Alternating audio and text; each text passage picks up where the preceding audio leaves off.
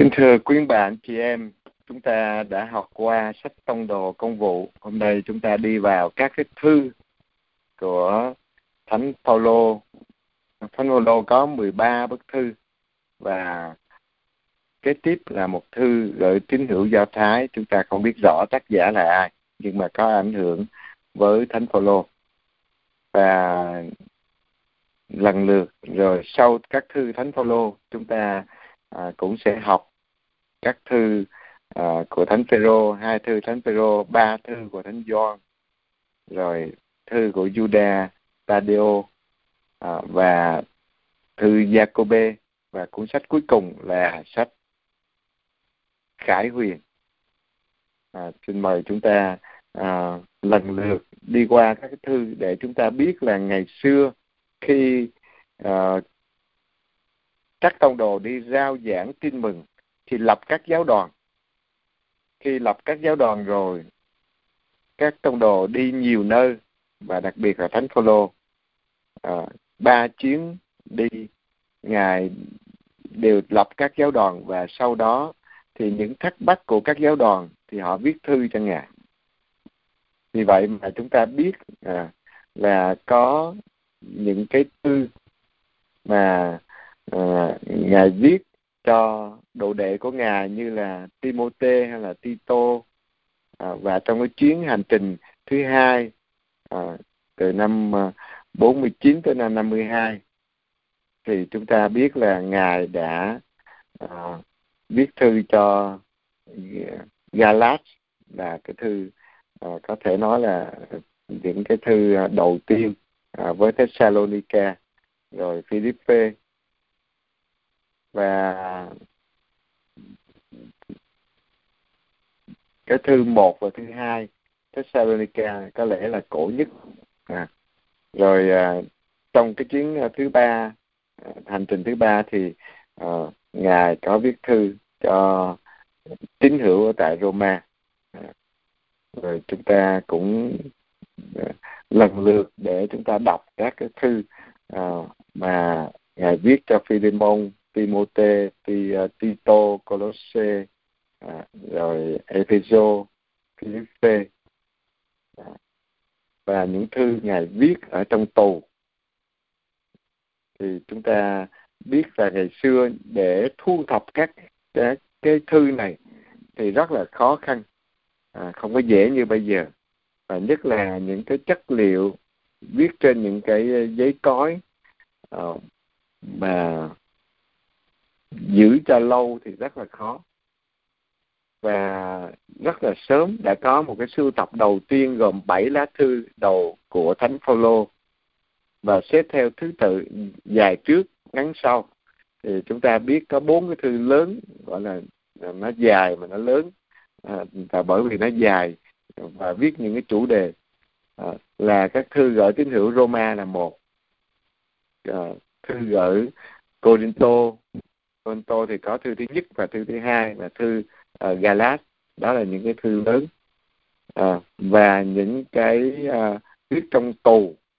Khi ngài ở tù à, ngài bị bắt ngài ở tại uh, uh, cả hai năm rồi sang Roma cũng tiếp tục ở tù nữa. Cho nên uh, thời gian ở Roma cũng hai năm vì vậy đây là những cái thời gian mà ngài đã viết thư uh, trong tù. Và thêm vào sau các cái thư khác đó, thứ nhất và thư thứ hai gửi tới thiệu Thessalonica có thể là xa xưa nhất rồi đến các thư được đưa vào trong sự bảo trợ thánh Phaolô. À, thì người ta à, có các thư gửi cho ông Timôthê đều đệ của Phaolô cho Tito. Và người ta cũng không có biết chính xác cái thời gian ngài viết. À, có thể là trong cái nhóm à, theo cái trường phái của Phaolô viết à, thêm những cái thư sau này. À, và lá thư tuyệt vời gửi cho người à, Do Thái hay là thư Hebrew mà người ta không biết tác giả là ai. Nhưng mà có thể là tác giả đã ngồi viết bên cạnh thánh phaolô dưới sự à, hướng dẫn của thánh phaolô. Cho nên cái giọng văn nó có khác. À, nhưng mà tư tưởng rất là sâu xa. À, phải là một người à, học hỏi thâm sâu về cựu ước thì mới có thể so sánh vị thượng tế ở trong cựu ước để đưa tới cái vườn thượng, thượng tế tối cao là chính Chúa Giêsu Kitô. Vâng. trong các thư thánh phaolô hay tự xưng mình à, là tông đồ dân ngoại à, và thánh phaolô à, lo phục vụ và rao giảng và lập những cái à, giáo đoàn dân ngoại thì thánh phêrô được ủy nhiệm để lo công việc rao giảng cho người do thái ở khắp các à, nước các vùng thuộc đế quốc Roma. À, trong ờ, vùng Palestine nước Do Thái lẫn à, những người Do Thái kiều bào ở khắp nơi. Và chúng ta cũng biết là thánh Phaolô là cái người à, biểu lộ rõ nhất nhất cái tinh thần của Chúa Giêsu và nó có tác động mạnh cho tới ngày hôm nay. À, và ngay cả trong uh, uh, các cái trường phái cải cách của nó là có ảnh hưởng rất là mạnh ở các thư của uh, thánh Phaolô đặc biệt là thư Roma. Và ngài diễn tả thật là sâu xa. Và thư gửi tín hữu Roma thì có thể viết khoảng năm 57 hoặc là năm 58 và có thể viết từ Corinto à, à, gửi cho tín hữu ở tại Roma.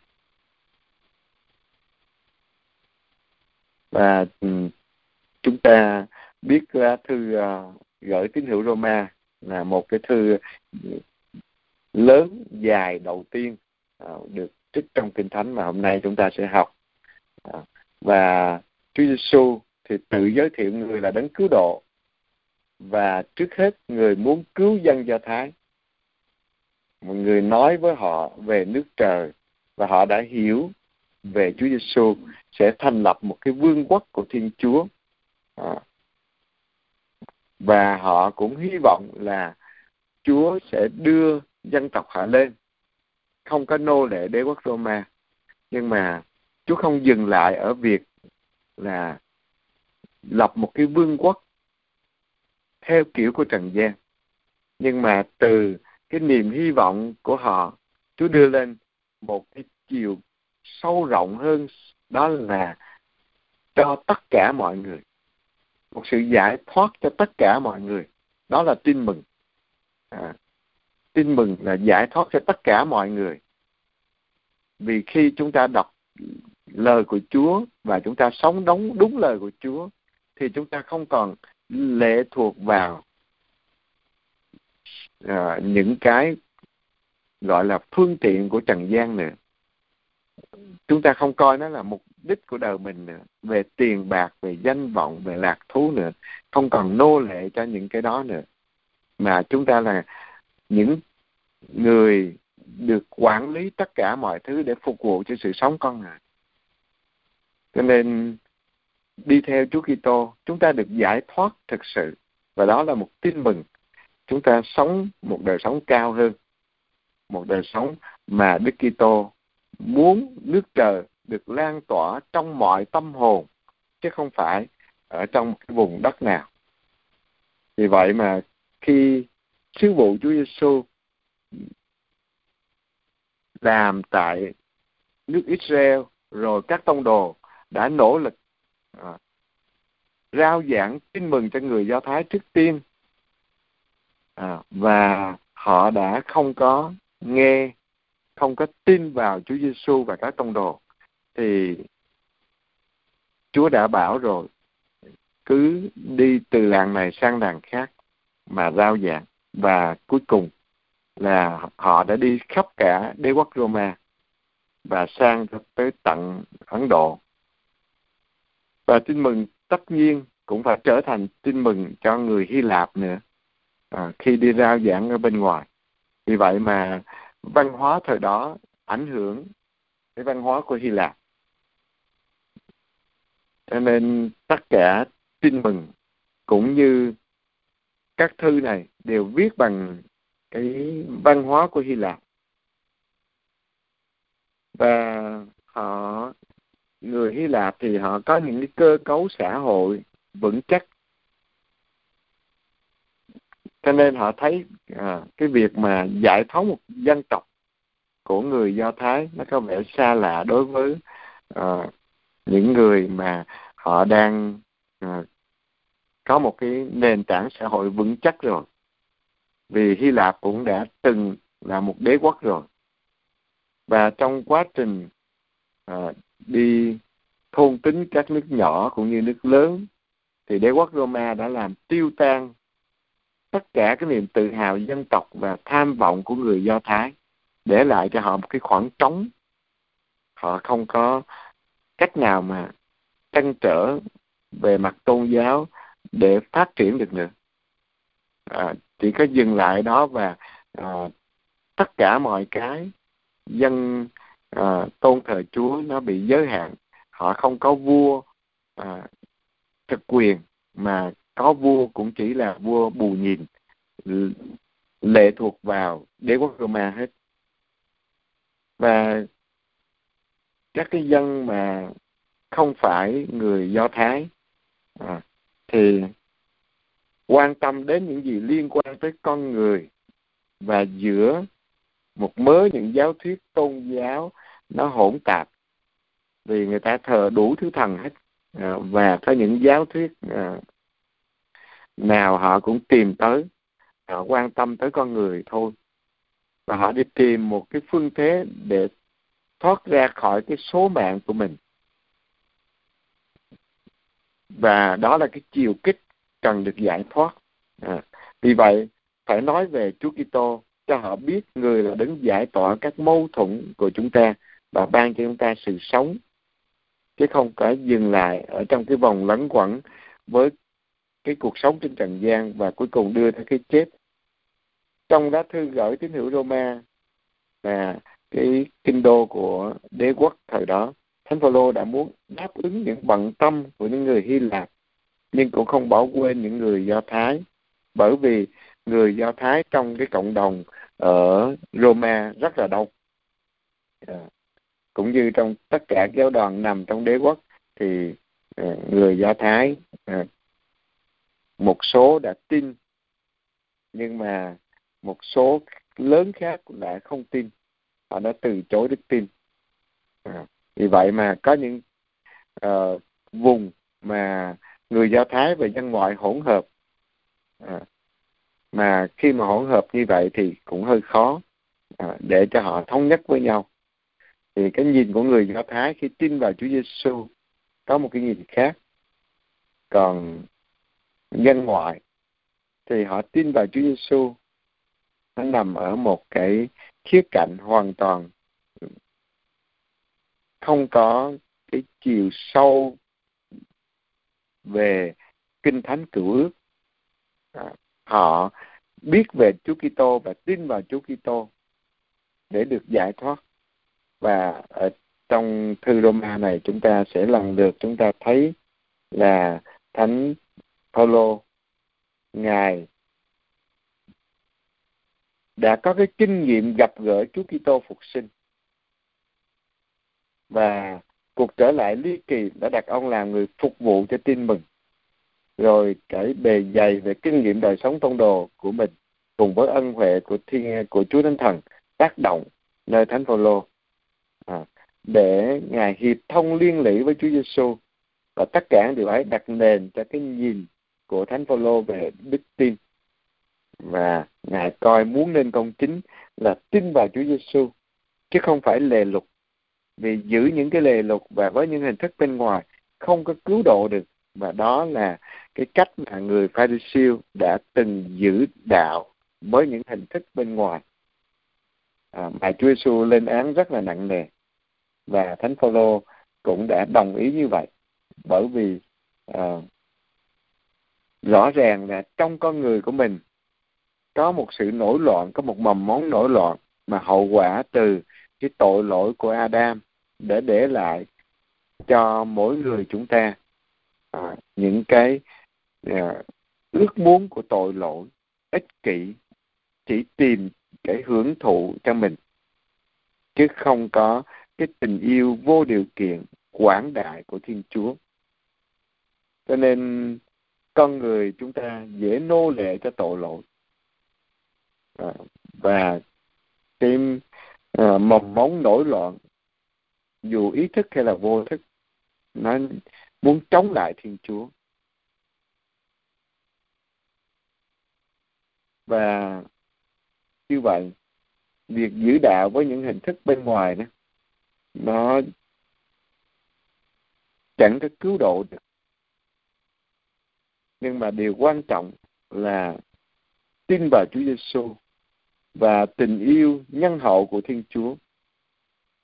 Khi người ta cứ nại vào những hình thức bên ngoài và nghĩ rằng là những hình thức này mình làm được cái này cái kia việc bác ái từ thiện hoặc là à, đọc kinh bao nhiêu kinh thì mình phải được cái này cái kia thì cái đó là hoàn toàn sai lầm à, đó là cái lối giữ đạo của người Pharisee Ờ, nại vào những hình thức ờ, để thành những cái công thức này nọ. Ờ, và họ ăn chay tuần hai lần, dân cúng 10% tài sản hay là cái lương của họ, thì họ phải là người công chính. Điều đó nó tỏ lộ ở bên ngoài, mà nếu không có chiều sâu ở bên trong là cái tình yêu với Thiên Chúa, cái sự liên kết với Chúa Giêsu chịu đóng đinh thì nó chỉ là cái hình thức ở bên ngoài thôi và không cứu độ được như là những người Pharisee đã giữ đạo. Cho nên à, đức tin của chúng ta, đức tin giải thoát chúng ta, tin vào Chúa Giêsu, à, không tin vào Chúa Giêsu thì không được giải thoát gì hết. Chỉ ở trong cái vòng lẫn quẩn với những cái lề luật, với những hình thức bên ngoài, với những tập tục nghi thức à, trong một giai đoạn lịch sử nào đó chẳng có giải quyết được gì. Và thánh phaolô có kinh nghiệm hơn ai hết. À, vì ngài có cái kinh nghiệm với cái chiều sâu của gặp gỡ thiên chúa và thánh thần của chúa tác động để làm cho phaolô nên một với chúa giêsu tin vào chúa giêsu thì mới có cái sức mạnh à, để sống cho chúa để hướng về chúa. Còn khi mà quay về lại chính mình là lúc đó mình gục ngã rồi. Bởi vì con người nghiêng về cái thú cái lợi và cái ích kỷ của mình thôi. Và cái thư Roma này nó cũng là một cái nỗi bức xúc à, đặc biệt à, cho cha Luther à, khi ở thành Wittenberg nước Đức. À, là ngài là linh mục của dòng Augustino và ngài cũng đã sống một cái giai đoạn mà có thể nói là cái giai đoạn của lịch sử uh, hội thánh. Mà thời đó người ta cũng giữ đạo với những hình thức ở bên ngoài. Cho nên ngài kết án à, những cái tập tục những cái nghi lễ mà không có cái chiều sâu của đức tin.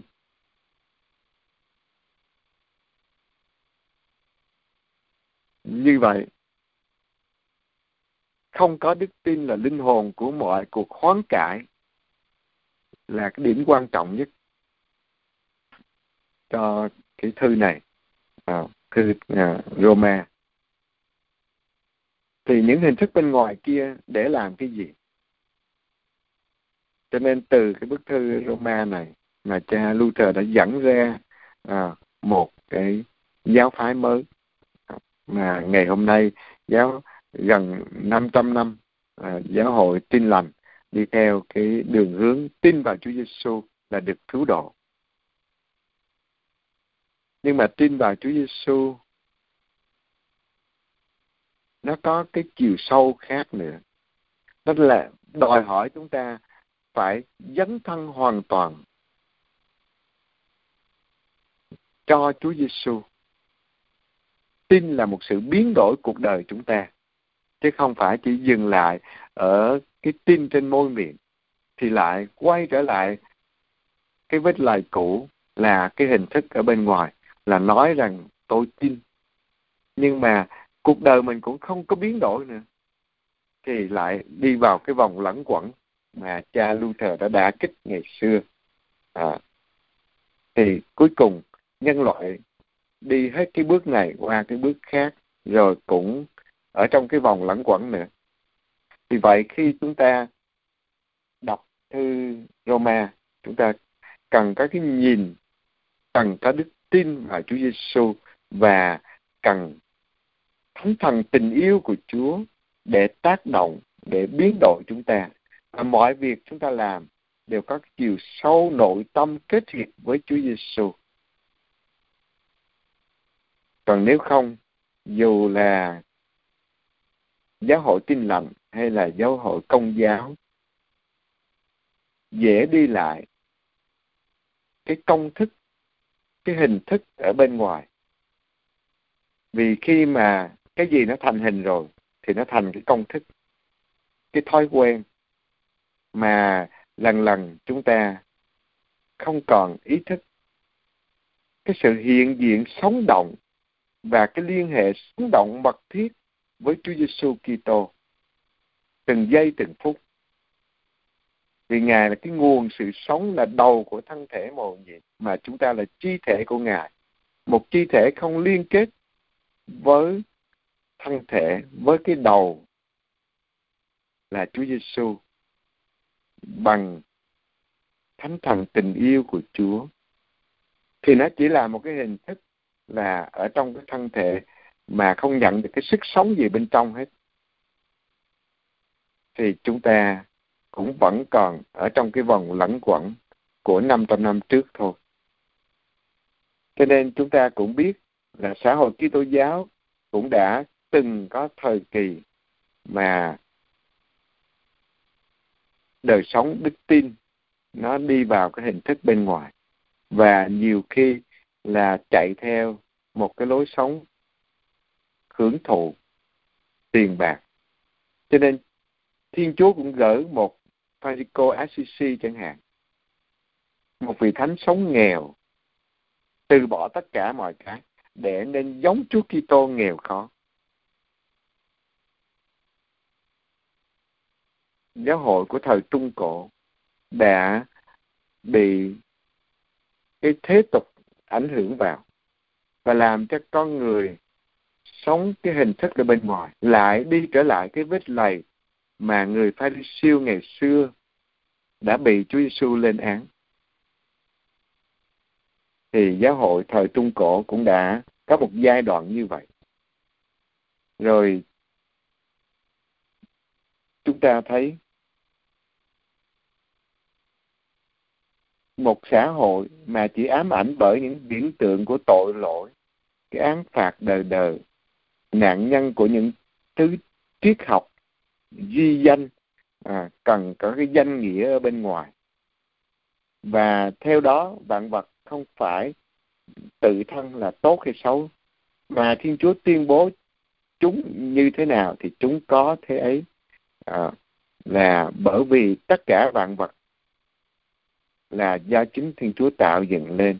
Có một cái kế hoạch của Thiên Chúa để phục vụ cho sự sống con người. Và con người phải đạt tới cái cùng đích liên kết mật thiết trong tình yêu với Đức Kitô. Cho nên tất cả những gì Thánh Phaolô nói về ơn tiền định dành cho dân Do Thái thì họ đọc ra thành vấn đề tiền định dành cho cá nhân. À, thì lúc đó là một sai lầm rồi. Có số phận lên thiên đàng hay xuống hỏa ngục thì chúng ta hãy coi chừng. Chúa không có tiền định chúng ta xuống hỏa ngục đâu. Chúa xin chúng ta ra cho Chúa và Chúa muốn tất cả chúng ta ở trên thiên đàng với Chúa. Vì vậy mà chúng ta phải có cái nhìn của Chúa Giêsu chúng ta có tự do lựa chọn xuống ngục là do cái tự do của chúng ta lựa chọn xuống đó, chứ không phải Chúa định chúng ta nên tránh những cái sai lầm có thể xảy ra Thánh Phaolô nói Thiên Chúa làm cho chúng ta nên công chính và lúc ấy, cái từ này chưa mang ý nghĩa rõ ràng lắm để cho hiểu rằng Thiên Chúa tái lập nơi chúng ta một trật tự, vốn là trật tự thật sự của chúng ta, mà Chúa sáng tạo ngay từ đầu. À. Nhưng mà con người mang trong mình cái mầm móng của tội lỗi từ Adam. Cho nên con người dễ nghiêng chiều và ích kỷ và nghĩ về mình, nghĩ cách để hưởng thụ trong tội lỗi của mình thôi trong ích kỷ thôi và khi chúng ta tin vào Chúa và để cho Thiên Chúa thay đổi chúng ta qua lời của Chúa, qua Thánh Thần Chúa tác động thực sự và chính chúng ta muốn nữa. Nếu chúng ta không muốn thì không bao giờ được các viễn tượng rộng lớn về một nhân loại ba chìm bảy nổi dưới tác động của tội lỗi và ân sủng. Nhưng Chúa luôn luôn tôn trọng cái tự do của con người. Khi con người hướng về Thiên Chúa và ý thức được cái sự yếu đuối của con người, thì Thiên Chúa luôn luôn ban ân sủng.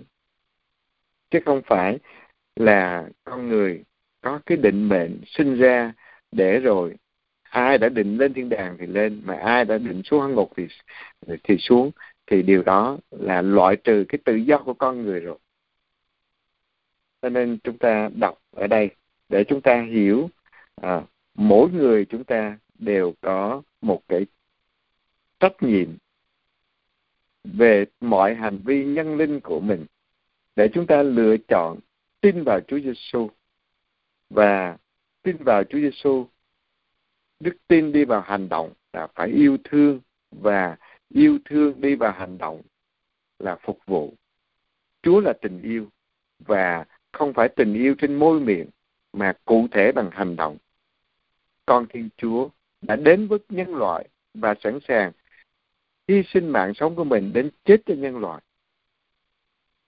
Thì mỗi người chúng ta là chi thể của Chúa Kitô.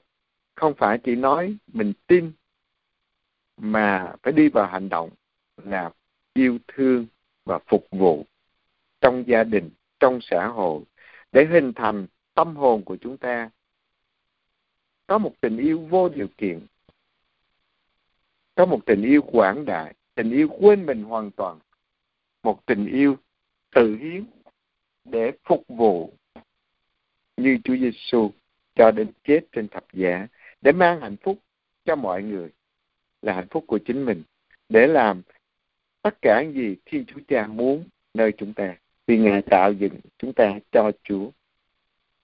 Vì vậy, đức tin cần có việc làm.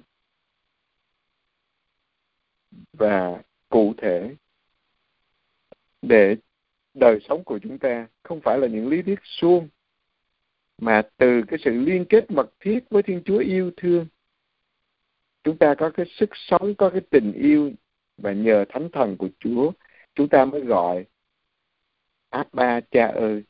Với tất cả tâm tình của một người con thực sự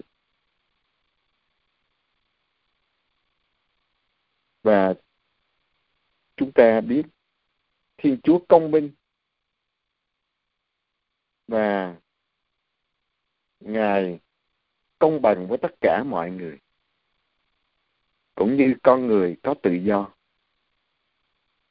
Khi con người cố tình quay lưng với thiên chúa, thì thiên chúa vẫn tôn trọng. Và thiên chúa biết rằng quay lưng với chúa là nguồn hạnh phúc, nguồn tình yêu, nguồn sự sống thì con người đi vào cái vòng lẩn quẩn của ích kỷ, của tội lỗi. Và khi mình không có lắng nghe tiếng nói của thánh thần chúa để hoán cải để thay đổi, thì mình chịu trách nhiệm. Chứ không phải là thiên chúa định chúng ta vào hoán và chúng ta biết người ta khám phá trăm ngàn chi tiết biểu lộ cái kinh nghiệm. Thánh phaolô hiệp thông liên lỉ và sống ở trong thiên chúa ba ngôi. Một kinh nghiệm rất gần với kinh nghiệm của thánh Gioan. Cảm nghiệm Thiên Chúa là tình yêu. Và thánh phaolô cũng đã từng nói, anh em phải cầu nguyện liên lỉ tức là lúc nào cũng hướng tâm hồn về với Chúa, sống trong sự hiện diện với Chúa.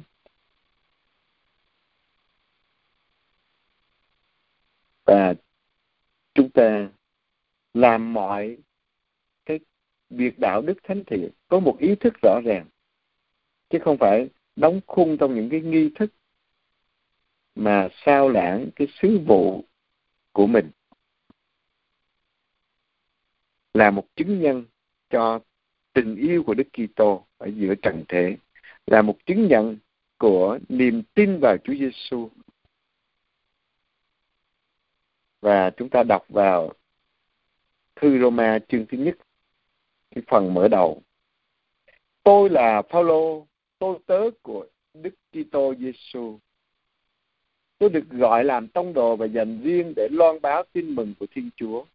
Tin mừng ấy xưa người đã dùng các ngôn sứ của người mà hứa trước trong kinh thánh. Đó là tin mừng về con của người là Đức Giêsu Kitô, Chúa chúng ta xét như một người phàm. Đức Giêsu Kitô xuất thân từ dòng dõi vua David, nhưng xét như đấng đã từ cõi chết sống lại. Nhờ thánh thần, người đã được đặt làm con thiên chúa với tất cả quyền năng. Nhờ người, chúng tôi đã nhận được đặc ân và chức vụ tông đồ, làm cho hết thảy các dân ngoại vân phục tin mừng.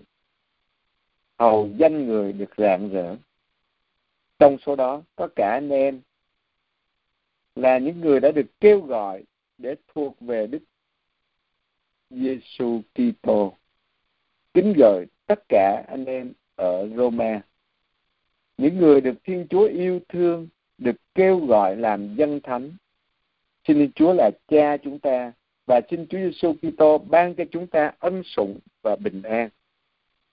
Đó là qua cái phần mở đầu chúng ta thấy là Thánh Phaolô à, xác nhận ngài được gọi làm tông đồ à, và làm tông đồ cho dân ngoại để những người dân ngoại tin vào tin mừng làm vinh danh Chúa. Và trong số đó có cả anh em tức là những người tín hữu dân ngoại ở trong cộng đồng cộng đoàn ở Roma. Và tin mừng có nghĩa là một tin chiến thắng Chúa Giêsu đã chết và sống lại vinh quang Thánh Phaolô tự giới thiệu là người rao giảng sứ điệp giải thoát dành cho nhân loại và nhân loại tin vào Chúa Giêsu thì được nhận lãnh. Tin mừng ở chỗ là con Thiên Chúa đã đến trần gian để chia sẻ thân phận chung với tất cả mọi người. Rồi nhờ sự sống lại của người, người đã được bước vào cõi vinh quang xứng hợp với người là con Thiên Chúa đầy quyền năng. À, và xét theo khía cạnh là người phàm thì thuộc dòng tộc vua David. À. Cho nên Chúa Giêsu đã bước vào cái vinh quang của Ngài là con Thiên Chúa. Và như vậy Chúa Giêsu không không phải là con Thiên Chúa trước khi sống lại sao?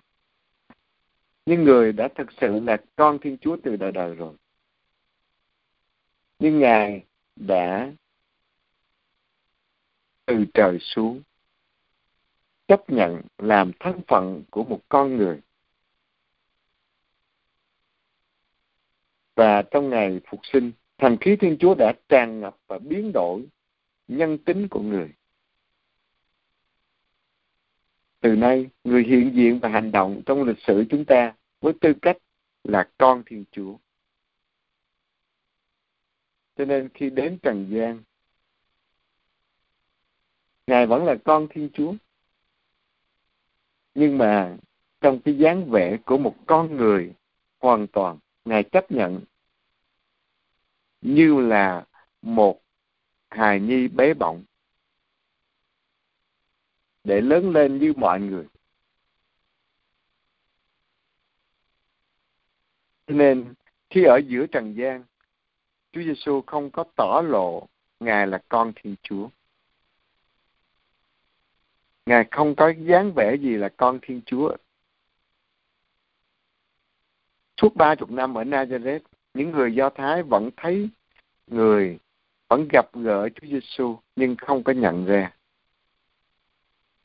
Chỉ ba năm cuối cùng khi Ngài rao giảng tin mừng, Ngài làm các phép lạ.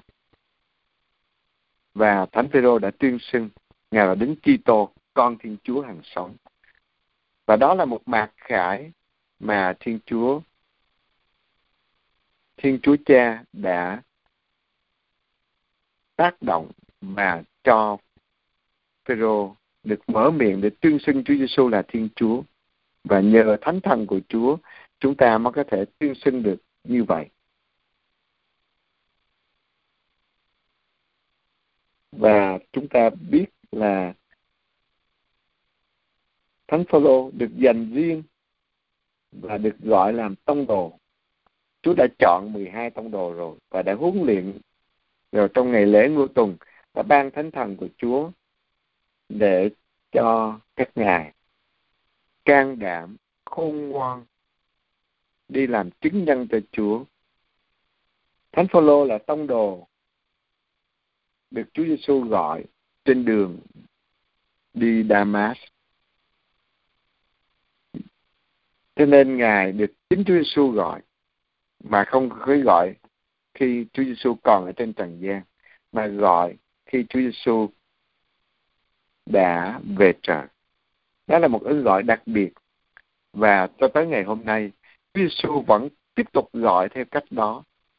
Nhưng mỗi người một thể cách khác nhau. Người thì được tác động mạnh như Phaolô. Người thì Chúa dẫn đường từng bước một qua người này người nọ để cuối cùng nhận biết cái ơn gọi của mình.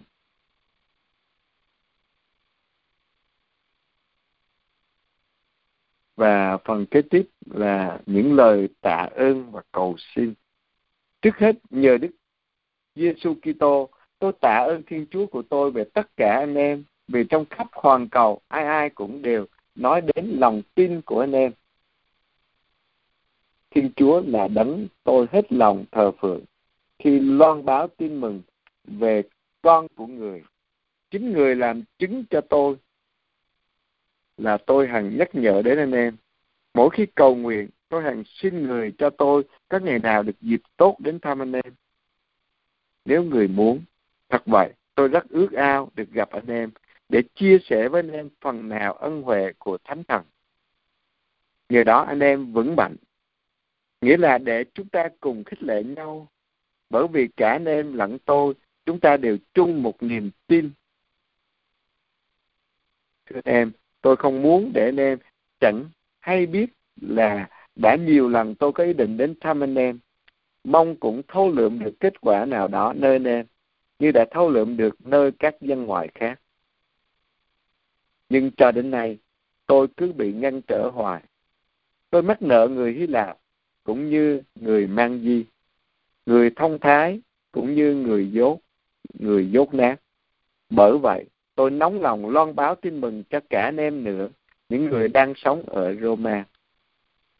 À, Ngài muốn viết thư cho cả những người dân ngoại để họ uh, được khích lệ và họ tin vào Chúa Giêsu thật lòng để củng cố niềm tin cho họ và cũng củng cố cả những người Do Thái à, ở tại đó và những lời khích lệ của thánh Phaolô nghĩa là để chúng ta cùng khích lệ nhau bởi vì anh em và tôi đều cùng một niềm tin. Cho nên mọi tín hữu người tông đồ cần chia sẻ những lo âu hy vọng và đức tin của mình. Hội thánh là hiệp thông và nếu không có tình hiệp thông này với anh em thì không ai trong chúng ta đi thẳng con đường trưởng thành của mình được. À, không có hiệp thông với nhau và hiệp thông với Chúa, thì làm sao mình đi tới sự trưởng thành được? Vì vậy mà mỗi người chúng ta ý thức được giáo hội là một sự hiệp thông. Cái gì mà gây ra bế tắc, đó là tội lỗi, là ích kỷ, là tự ái kiêu căng, là những tham vọng của con người và chính thánh thần của Chúa là linh hồn của giáo hội nối kết chúng ta với Chúa và với nhau. Cho nên khi chúng ta tin vào Chúa Giêsu, chúng ta phải sống cái tình hiệp thông này để chúng ta cổ võ nhau, lệ nhau. À, chúng ta đọc tiếp à, cái phần kế tiếp từ câu 16 là về cái đề tài của cái thư này, con người được cứu độ là nhờ đức tin. Đó là cái chủ đề của cái thư này. Thiên chúa làm cho con người nên công chính, chứ không phải từ sức con người mà nên công chính đâu. À. vâng tôi không hổ thẹn vì tin mừng. Quả thế, tin mừng là sức mạnh thiên chúa dùng để cứu độ bất cứ ai có lòng tin. Trước là người do thái, sau là người hy lạp. Vì trong tin mừng sự công chính của thiên chúa được mặc khải, nhờ đức tin, để đưa đến đức tin. Như cái lời chết người công chính nhờ đức tin sẽ được sống. Cho nên thánh phaolô rao giảng, chúng ta tin vào một vị cứu tinh là Chúa Giêsu Kitô. Nhưng khi sống giữa trần gian như là một người thợ mộc vô danh tự tốt, đã bao nhiêu lần người ta cười nhạo Thánh Phaolô khi ngài nói với họ về một người tử tội đã chết và sống lại vì thẩm phán tương lai của nhân loại. Nhưng mà khi nói về một Thiên Chúa làm người mà lại là một tử tội như một con số không hoàn toàn thì dĩ nhiên là người ta cười nhạo Phaolô, nhất là những người dân ngoài làm sao họ chấp nhận được? Là sức mạnh của Chúa. Tin mừng là sức mạnh của Thiên Chúa, dùng để cứu độ bất cứ ai có lòng tin. Cho nên có những phép lạ đi kèm theo việc rao giảng tin mừng. Nhưng đó chỉ là những dấu chỉ để cho biết cái sự hiện diện của Thiên Chúa thôi. Thiên Chúa còn can thiệp một cách mạnh mẽ hơn biết bao nhiêu để biến đổi con người và lịch sử ở bất cứ nơi đâu tin mừng được rao giảng. Cho nên biến cổ đổi được lòng người để đi theo Chúa Kitô nó mới khó khăn hơn là những cái dấu dấu lạ ở bên ngoài. À, biến đổi được lòng người để tin mừng được rao giảng và hoán cải biến đổi được con người và người công chính là nhờ đức tin sẽ được sống. Cho nên sự công chính làm à, theo cái lời của thánh phaolô có nghĩa là công bằng cũng như là chính trực. Đằng khác khi ngài nói về sự công chính của thiên chúa thì thường không có nghĩa là thiên chúa là đứng công chính. Thiên Chúa công chính có nghĩa là Thiên Chúa can thiệp để cho thế giới phục hồi trật tự.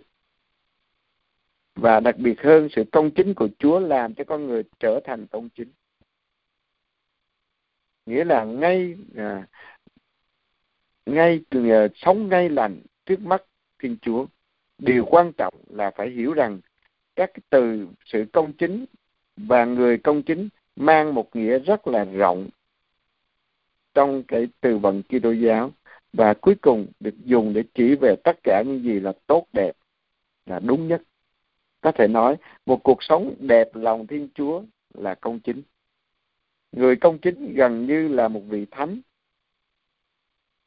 Theo nghĩa chúng ta hiểu ngày ấy, hay nói khiêm tốn hơn, là một người đã được thiên chúa cho phục hồi trật tự. Vì thế chúng ta cũng sẽ dịch cụm từ Thiên Chúa công chính hóa chúng ta. Thành Thiên Chúa làm cho chúng ta nên công chính và thánh thiện. Hoặc Thiên Chúa ban cho chúng ta đức chính trực, công minh. Thiên Chúa làm để chúng ta nên công chính. Chứ không phải sức riêng của chúng ta mà làm được. Chúng ta chỉ có tự do để đến với Chúa và mở tâm hồn ra chúng ta theo mẹ Maria chúng ta cũng xin vâng để cho Chúa làm. Chúa làm thì mẹ Maria mang thai Chúa Giêsu được. Chúa làm thì chúng ta có Chúa Giêsu là vua tình yêu ngự trị trong tâm hồn chúng ta được. Còn nếu không, con người chúng ta khó đón nhận Chúa Giêsu Kitô lắm.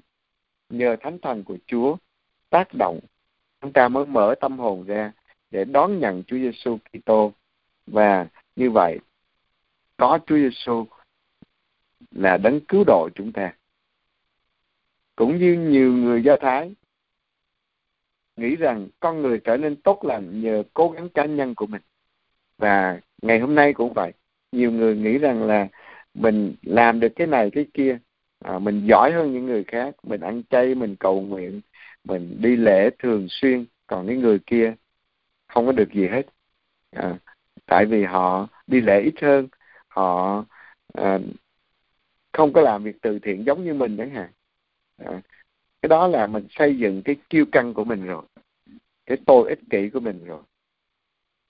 Thánh phaolô vặn lại rằng thứ công bằng chính trực mà thiên chúa lưu tâm là một điều khác, một điều vượt sang ngàn trùng những gì con người tự mình có thể làm.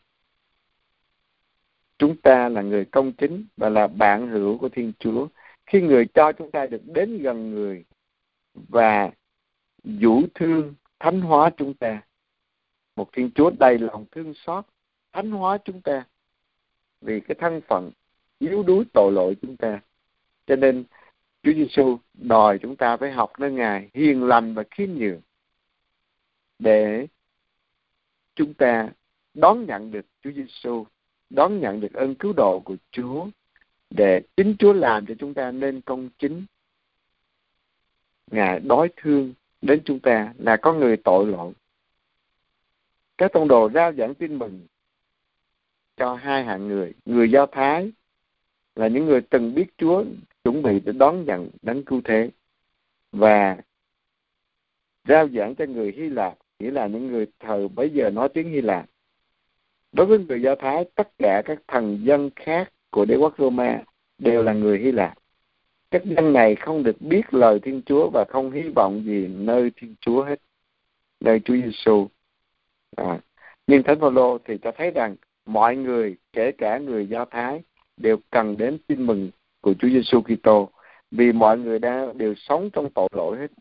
À, chứ không phải như cái nhìn của người Do Thái là họ coi tất cả dân ngoại là không được cứu độ.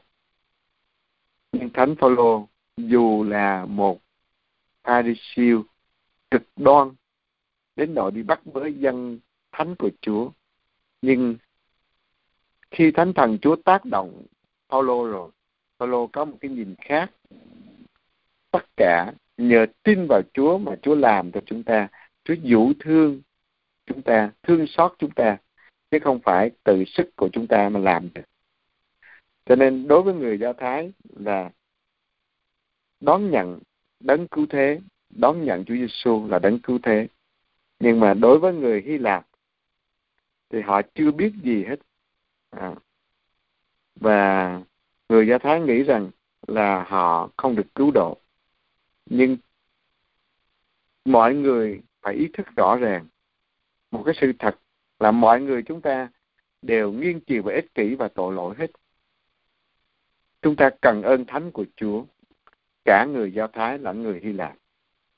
Cho nên con người được cứu độ nhờ đức tin đây là cái chủ đề lớn của thư Roma này. Thật vậy, từ trời Thiên Chúa mặc khải cơn thịnh nộ của người, chống lại mọi thứ vô luân và bất chính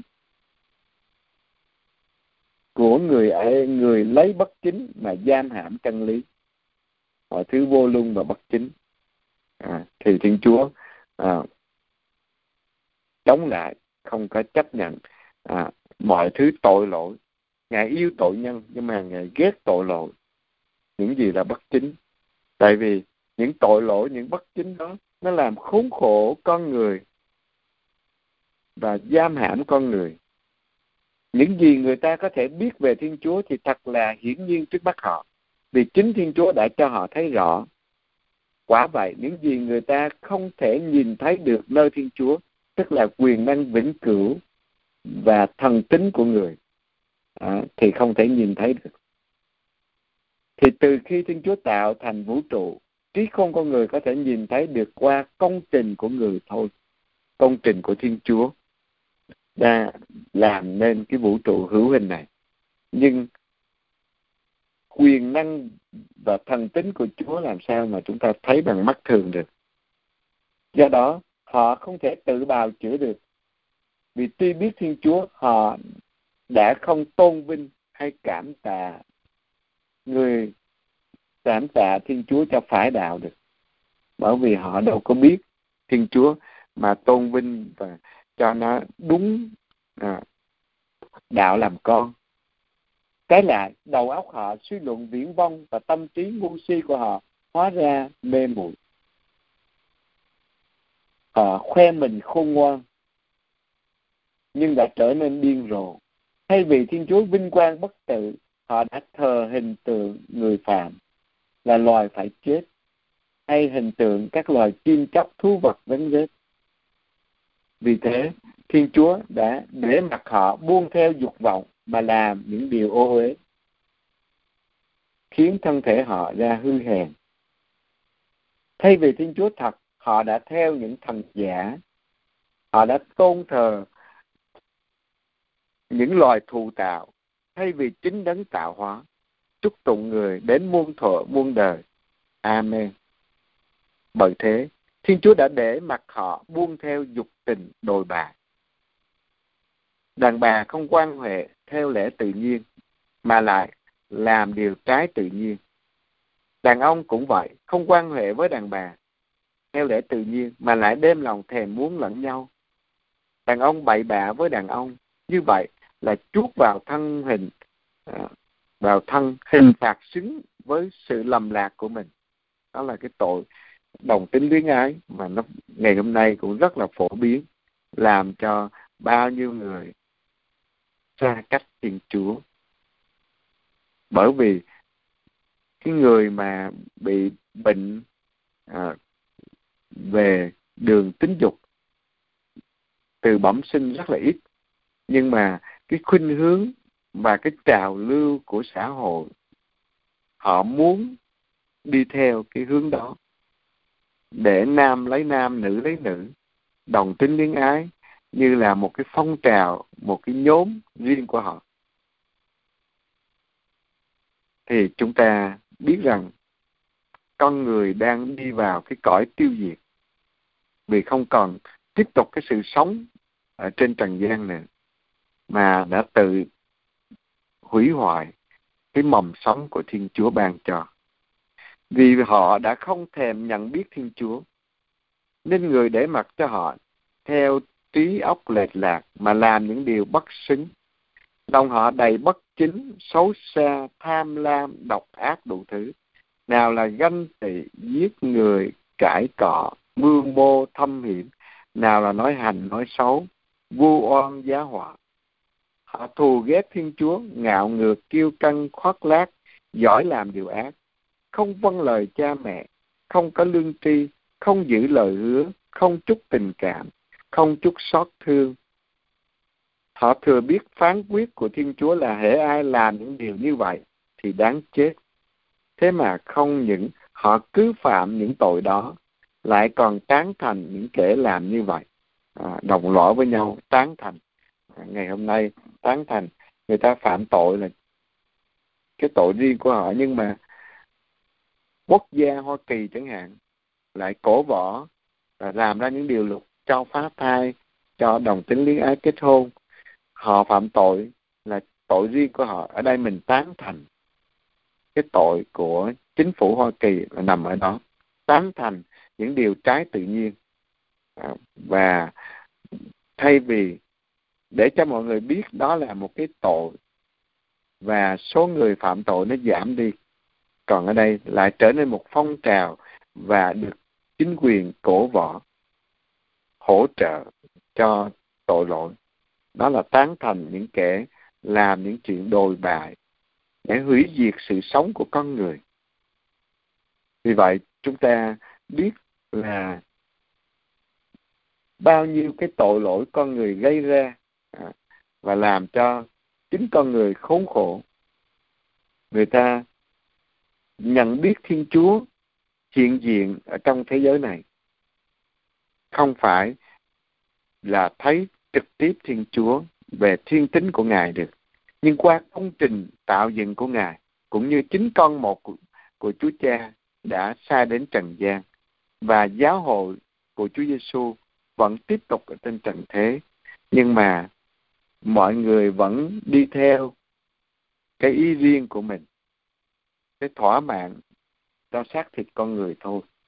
À, thì chúng ta thấy rõ ràng là cái hậu quả của tội nguyên tổ và cái sử dụng tự do sai của con người đưa con người thay vì tôn thờ Chúa thì tôn thờ uh, con người hình tượng con người và những trào lưu uh, trái tự nhiên. Ờ, nên là chúng ta sẽ học tiếp vào ngày mai uh, ở chương thứ hai.